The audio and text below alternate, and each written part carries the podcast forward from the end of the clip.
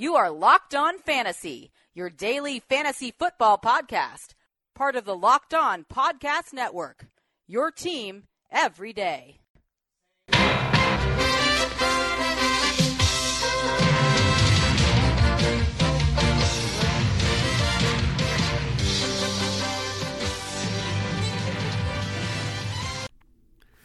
Greetings, everyone, and welcome to another edition of the Locked On Fantasy Football Podcast. As usual, I'm your host, Vinny Iyer. When I'm not doing this, I'm writing about NFL and fantasy football for sportingnews.com.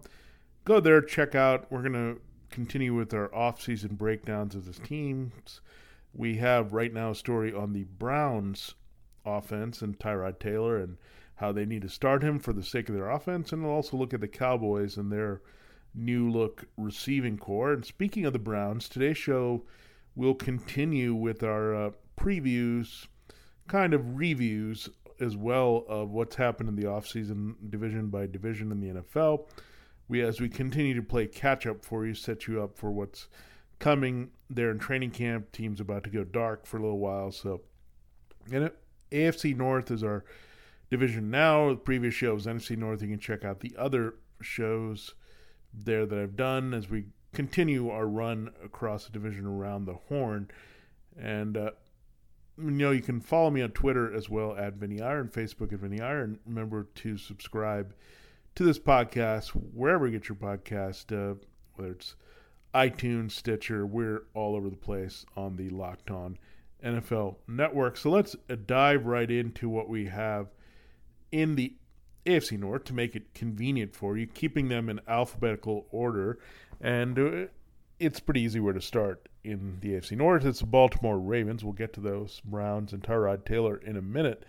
But when you look at uh, the Ravens, big, big changes with the Ravens. Now, we'll start at quarterback, where Joe Flacco, for now, holding serve as the starting quarterback, but big year there coming up with Ozzie Newsome hanging it up as GM after this year. You got John Harbaugh on the brink of firing last offseason. So now enters the first round pick Lamar Jackson, the end of the first round here in the draft. They also added Robert Griffin III. So they're getting some options here if Flacco has another struggling season. But Jackson is really the guy you look at as a future Griffin. It's just a guy, an immediate backup if something were to happen to Flacco. But you can tell with bringing Griffin and a guy like Jackson that there's a little bit of tweak and change to this Ravens offense. So we'll see how it goes from there. But for now, Flacco holds a job, and for now, Flacco is well off the fantasy football radar still. And st- radar still, and I think it's even more so with Griffin and Jackson. They're breathing down him. So if he has any struggles, this team wants to play defense, run the ball more effectively, wants some more efficiency from the passing game. Joe Flacco's got to deliver that and help them finish drives, keep them honest, uh, allow them to run the ball effectively, stay balanced here. So Joe Flacco's are going to watch and fancy, not a factor at all, but if Jackson were to get his opportunity at some point here, we're definitely going to reevaluate the Ravens and their quarterback situation for fantasy football. But Jackson's time is coming. It just is looking more like 2019 for now, unless something happens to Flacco and the Ravens are out of contention. Now, let's continue with the look at their backfield. I mentioned their backfield. Running game is very important to the Ravens. We know Alex Collins was a big fantasy factor last year. Former Seahawks draft pick comes over, really found his niche as a power runner here. They still have Buck Allen there and uh, Kenneth Dixon coming back from a season loss there. He had a suspension and then an injury. And Dixon, remember, they liked quite a bit. But the notable person out of this mix is Danny Woodhead. He was hurt and he decided to hang it up here. So got hurt early. We thought he was going to be a factor here in this running game, but pretty much I think you go into the season simplified.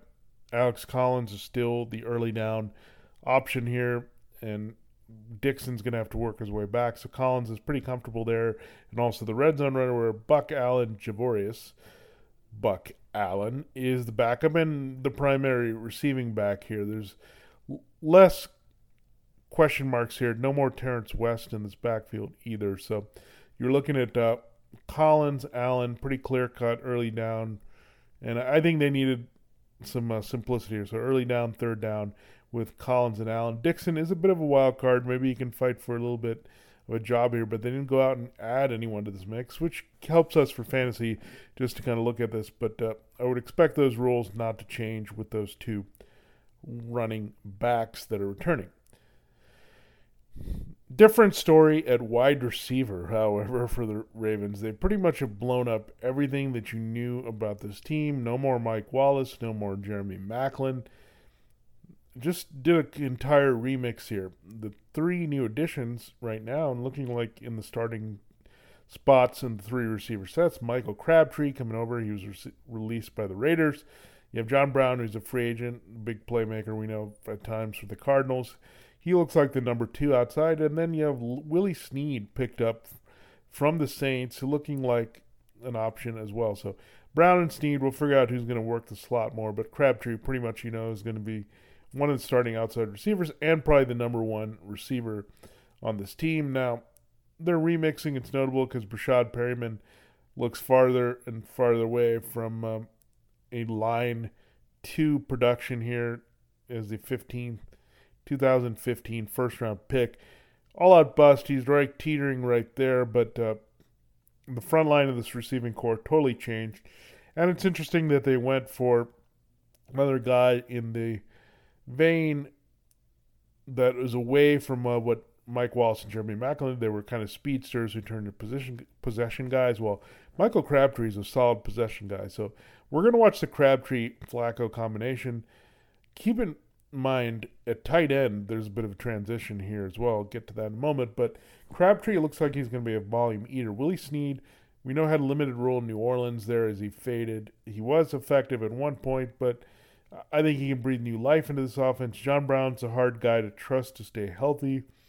So I'd say right now, you go to season, those two guys are wide receiver four, while Crabtree, I think, has wide receiver two upside because of the scoring potential in this offense. So I think you'll definitely be the busiest target here. Can be the most productive.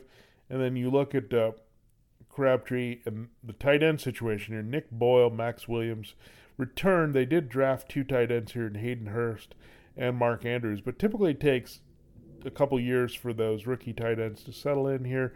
Hurst could be a big factor in time. Andrews, we know, is a special receiver, but that also creates a crowd at that position where it's been tough to trust anyone there as a go-to guy ever since uh, Dennis Pitta was out of the mix for Flacco. So hopefully Crabtree can fill that void, be the red zone scorer as well. So that's why I think Crabtree has wide receiver two upside here, playing off this uh, running game. So Collins, you look at him as an RB two borderline there, and then uh, Buck Allen off that radar. But in terms of Crabtree, the upside there, playing off this running game can be as a wide receiver two just because of touchdowns. He can score eight to ten touchdowns easily in this offense. I think. Looking at uh, the limited options elsewhere to uh, finish drives here that isn't part of Collins and the running game. So there you have the Ravens. They're trying to rise up their passing game, and uh, excited that uh, we have a new sponsor here for Locked On Fantasy Football. It's BlueChew.com. That's blue, like the color blue. BlueChew.com brings you the first chewable with the same FDA-approved active ingredients as Viagra and Cialis, so you know how they work. You can take them anytime, day or night, even on a full stomach, and since they're chewable, they work up to twice as fast as pills, so you can be ready whenever an opportunity arises. Blue Chew is prescribed online shipped straight to your door as a discreet package, so no one in person doctor visit, no waiting in the pharmacy, best of all, no more awkwardness. You know how that goes. They're made in the USA, and since Blue Chew prepares and ships direct, their pills are cheaper than a pharmacy. Right now, there's a special deal for Locked On NFL Network listeners. Visit BlueChew.com and get your first shipment free. That's free when you use the promo code Locked On. Just pay $5 shipping. Again, that's B L U E Chew, C H E W, dot com, promo code locked on to try it free. Blue Chew's the better, cheaper, faster choice, and we thank them again for sponsoring the podcast Locked On Fantasy Football and the rest of the shows on the Locked On Network. Now we continue in alphabetical order with the look at the AFC North teams here on Locked On Fantasy Football. And that takes us to the Bengals, so we're still going to hold it a little bit before we talk about those exciting new look Browns. A lot of changes in this division overall. The Bengals, however, are more status quo than the other teams. We'll start at quarterback. Andy Dalton, same deal. You know how he is. Sometimes can get hot, can be acceptable as a QB2 stream. There, QB1, I think that is gone from him. At one point, he had that potential with the scoring that and the numbers he was putting up, but Right now, Andy Dalton changed backup situation. Matt Barkley now the backup. AJ McCarron has moved on to Buffalo. So Matt Barkley comes up here. They drafted Logan Woodside there in the seventh round. We'll see if he makes the team. But Andy Dalton clearly, I mean, he's the pretty standard QB two use only in friendly matchups. And uh, looking at this division, there's less and less friendly matchups with these defenses. Now the running game, you look at it, uh, no more Jeremy Hill. They do add Brian Hill from the Falcons, a completely different type back here. Mark Walton is drafted in the fourth round, but it's still Giovani Bernard and Joe Mixon are the top running backs here.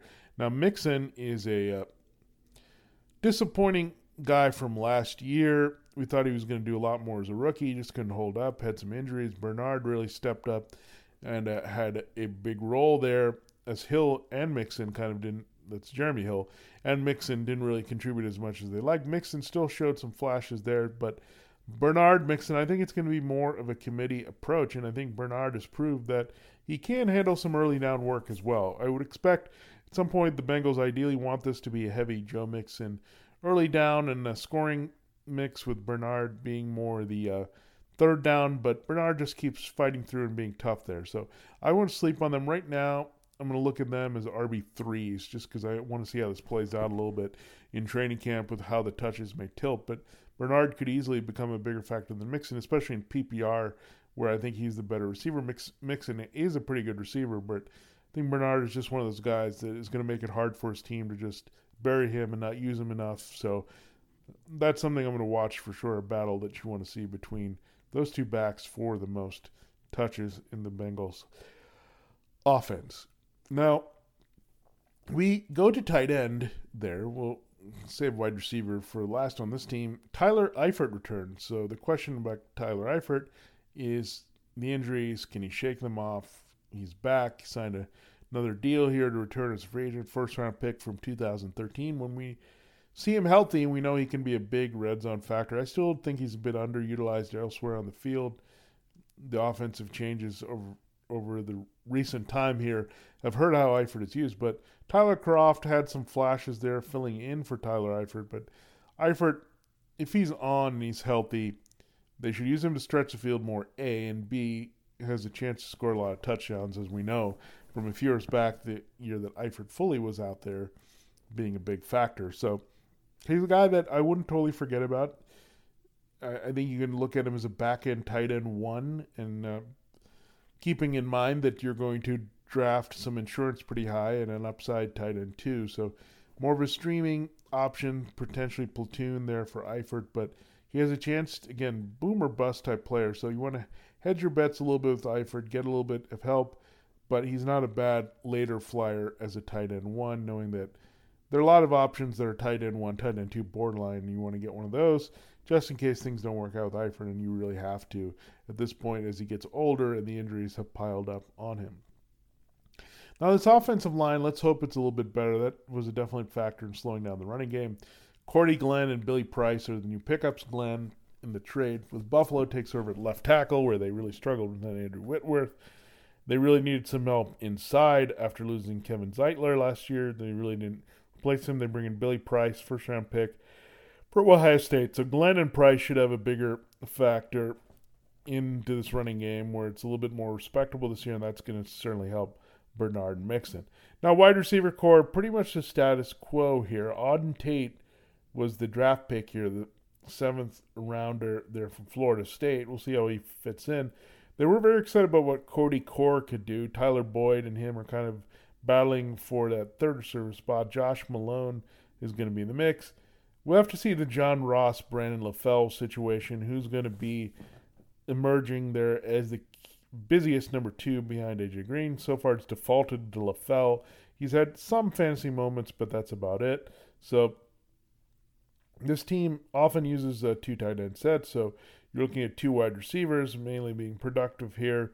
So Boyd, Core, Malone, Ross. I want to see if anyone can emerge there to push LaFell for a more regular role. But right now, and saving the best for last, it's all about AJ Green here. Guy has the new deal in hand.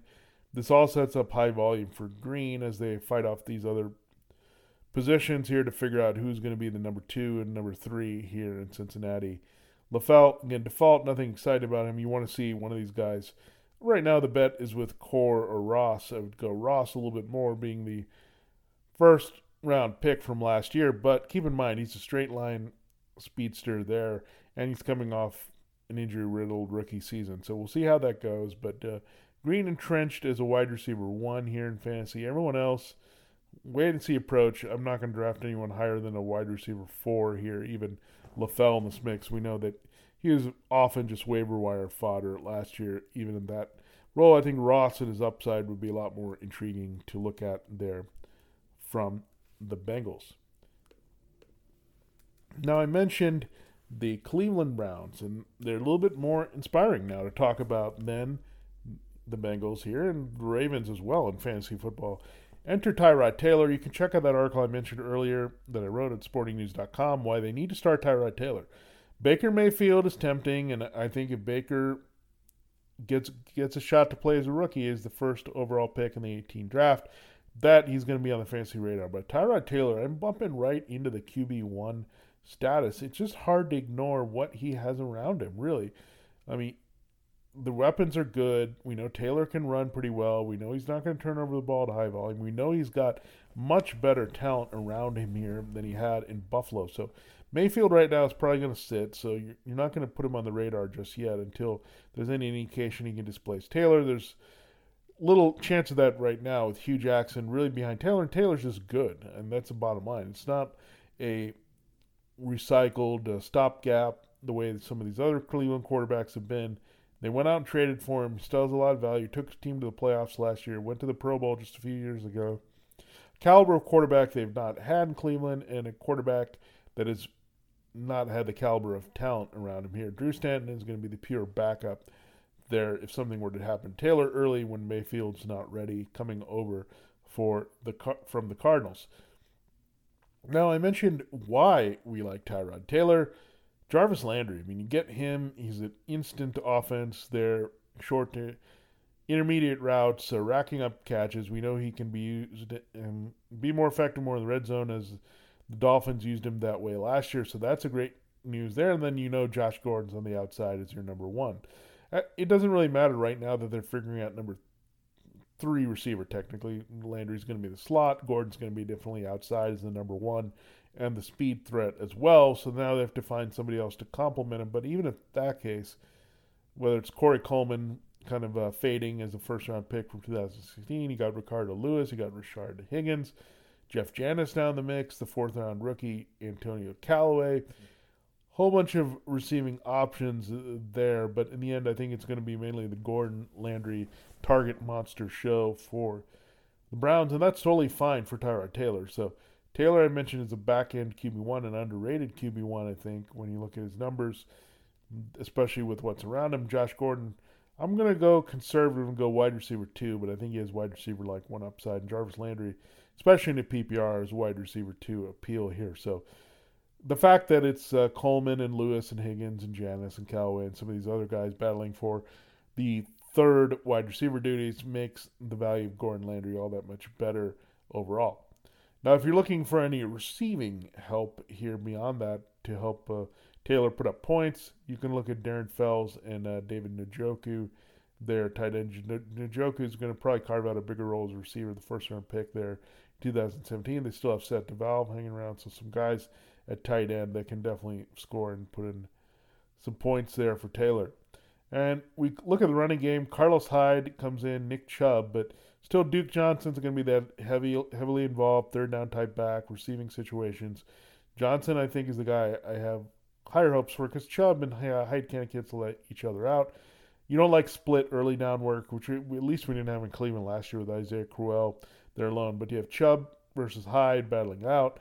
Hyde probably surprised they drafted Chubb in the second round there out of uh, Georgia, but Chubb is a guy that really can't uh, do anything on third downs here, and Hyde has some receiving ability. So right now, Chubb has to be an early down option only. Johnson, we know they've given him some opportunity to run the ball early, but he's still pretty much a high volume receiving back. And uh, Hyde is somewhere in the middle. He's going to have to be that swing man to stay on the field over two very specific players that are very good at their roles here whether it's uh, Chubb from his days at Georgia or Johnson from his days in Miami and now in Cleveland for several years. He's also looking for a contract as well. So I'm liking Duke Johnson Jr. a lot. RB2, whether it's uh, PPR or not, I think PPR is a stronger RB2. Hyde and Chubb because their presence is together.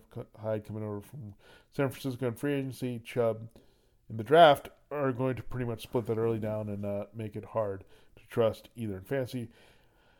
The offensive line got a mild upgrade there, but they did lose Joe Thomas, so it's a little hard. But on the right side, they do get Chris Hubbard at tackle from uh, the Steelers. There, the rival Steelers taking him away to put there between uh, the tight end and uh, Kevin Zeitler at guard. The J.C. Tretter returns. The interior is very strong with Joe Bitonio as well, left guard. This Browns team going to be a good running team here, but uh, I think you still trust Johnson more than the other two guys just because you know he's got a built in role in high volume as a receiver. Now, we're talking a lot about these teams the Ravens, the Bengals, and Browns. The best way to keep up with all your favorite teams, or maybe you're just one favorite team, is on Locked On NFL Network. All our team by team podcasts do a great job. They carry you through the entire offseason. Anything you need to know, anything you may have missed, whatever's happening in OTAs and minicamp We've got you covered here in Locked On NFL. It's your beat report week by week, delivered in convenient listening format wherever you get your podcasts. And uh, I'm proud to be part of that network, continuing strong here going into 2018. So check all those shows out, as well as uh, basketball. We've got you covered. The NBA draft is coming up. Two teams left in the finals, the Warriors and Cavaliers. But those two teams all the things you need to know about what's coming from the draft and our MLB team by team podcast as well. So all over the place, any sport, whatever you like in American team sports, we've got you covered on the Locked On Network. Now the final team, we saved the team that is the marquee for last, and the alphabet kind of played a part of that. Pittsburgh Steelers there. And Steelers, we'll start with the biggest news so far of the offseason is Le'Veon Bell and that contract and see where he's going there. Franchise tag, eventually he's going to start and play with it. I think it's a good news that he's not out there trying to risk himself in OT and minicamp. He knows his offense backward and forward. Doesn't matter that it's a slight change here going away from uh, Todd Haley. They're going to still keep a lot of the concepts with Randy Fichtner there. So Haley going to the Browns and helping out that situation. So there's no reason for Bell to be there. We know that being injured can be a big part of this part of the offseason. So we're fine. He's going to stay in shape, stay healthy. He's still going to be the workhorse. He's still going to fight for his big role here. James Conner, we'll see if they work him a little, a little bit more as a backup. But Bell just does so much, means so much for both the running and the passing games. It's really hard to take him out. So that hasn't changed. He's still going to be an elite RB one for you. Quarterback Ben Roethlisberger. So I guess the secondary news there was Mason Rudolph was taken in the third round out of Oklahoma State to presumably be groomed as a successor. We have Jarvis Landry, a fourth round pick in 2013, Joshua Dobbs, fourth round pick from last year also in the mix. But Rudolph, you would think the way they drafted him and the timing of this draft pick with Roethlisberger, he wasn't too thrilled about it. He wants to root for Dobbs here a little bit more. Sees Jones is still being effective, but Jones is also a free agent here, so it was going to be eventual. Roethlisberger is getting older. He's getting broken down. He's hinted at retirement. Rudolph is inevitable. For right now, Roethlisberger's in the mix, and he's still going to be that frustrating, inconsistent guy in fantasy. I don't lock into Roethlisberger at all anymore as a QB one. He's a QB one, yes, but I want to be able to stream him and not just say I'm going to plug him in every week. We know those road home splits have been a factor there as well, but uh, Roethlisberger, you look at it now. The situation in the passing game hasn't changed too much with him. Antonio Brown returns as the clear cut number one. You have Martavis Bryant gone, but Juju Smith Schuster was the guy anyway, lighting it up there as the number two. Now slides into clear number two. No slot duties here. We'll see who draws those here. You got a few different options as well. So no more Eli Rogers there. So you're going to find out what's going on. James Washington, the rookie there out of Oklahoma State as well. You have Darrius Heyward Bey still around. Uh, Justin Thomas of the 49ers. A free agent there has been in the mix. Justin Hunter still around. So still a lot of question marks, but what he, what this lines up to is Antonio Brown, wide receiver one. I think Juju Smith Schuster is good enough to be a wide receiver two. I really do in this situation, just with lesser options, with no more Bryant in there. Washington is going to try to replace Bryant, but he's going to be a lesser factor. So Brown, again, wide receiver one, Juju Smith Schuster, wide receiver two, as they sort out the rest of that receiving corps post Bryant. We'll see what they do. But uh, mainly that's where the action is going to go. At tight end, we know Jesse James had that uh, controversial play going against him against the Patriots that may have cost the Steelers there in the long run. Uh, could have gotten them better matchup in the playoffs, and uh, eventually they just lost to the Jaguars in uh, bad fashion there. So you got Jesse James coming into the mix. Vance McDonald now full off season here. We'll see how much more they involve him in the passing game there after they traded him traded for him from San Francisco late in that offseason. Last year, Xavier Grimble still around, but McDonald versus James should be interesting. I still think they'll lean toward James because he's got the trust of Roethlisberger and has been this offense a little bit more. But McDonald, watch out, he's got some upside here. But neither again is a tight end one. They're tight end two, occasionally matchup based at this very moment. But McDonald could definitely carve up a bigger role, especially with uh, the slots situation in flux here in Pittsburgh behind Brown and Smith Schuster. Their offensive line, what can you say, is still one of the better ones in the league. Alejandro Villanueva locking things down at left tackle. Even after losing Chris Hubbard, they're still very happy about what they have in the offensive line. Ramon Foster, Maurkice Pouncey, David DeCastro, and Marcus Gilbert. A very strong unit here. So, still mostly about the killer bees here. RB1 Bell, RB or wide receiver one, Brown, and Roethlisberger is that borderline QB1 where you try to put him in a streaming platoon situation. And if you're going to look at any defense in this division, it's going to be hard, but streaming wise, I think you have to look at Cleveland most here for sure. So they just have some options, but it's going to be hard to find any matchup where you feel really good about using Cleveland. So the Steelers still work in progress to me. They do have some playmakers, but just don't make enough plays for me yet. So I think Steelers can be a matchup based play as well, but overall, I think the defense and the options here in this division are rather disappointing, and the offense has a lot better upside and intrigue as uh, some things are definitely in flux on all four teams. So there you have it. There's a breakdown of the AFC North, kind of uh, what's happened in the offseason, how things have changed for every team from the Ravens to the Steelers. So thanks so much for listening. Uh, please uh, continue to listen as we uh, go through the divisions here and uh, break things down for you and get you a good idea, get you reset for training camp so it can uh, further help you build your cheat sheet and draft boards for 2018. For Locked On Fantasy Football, this has been Vinny Iyer. We'll see you next time.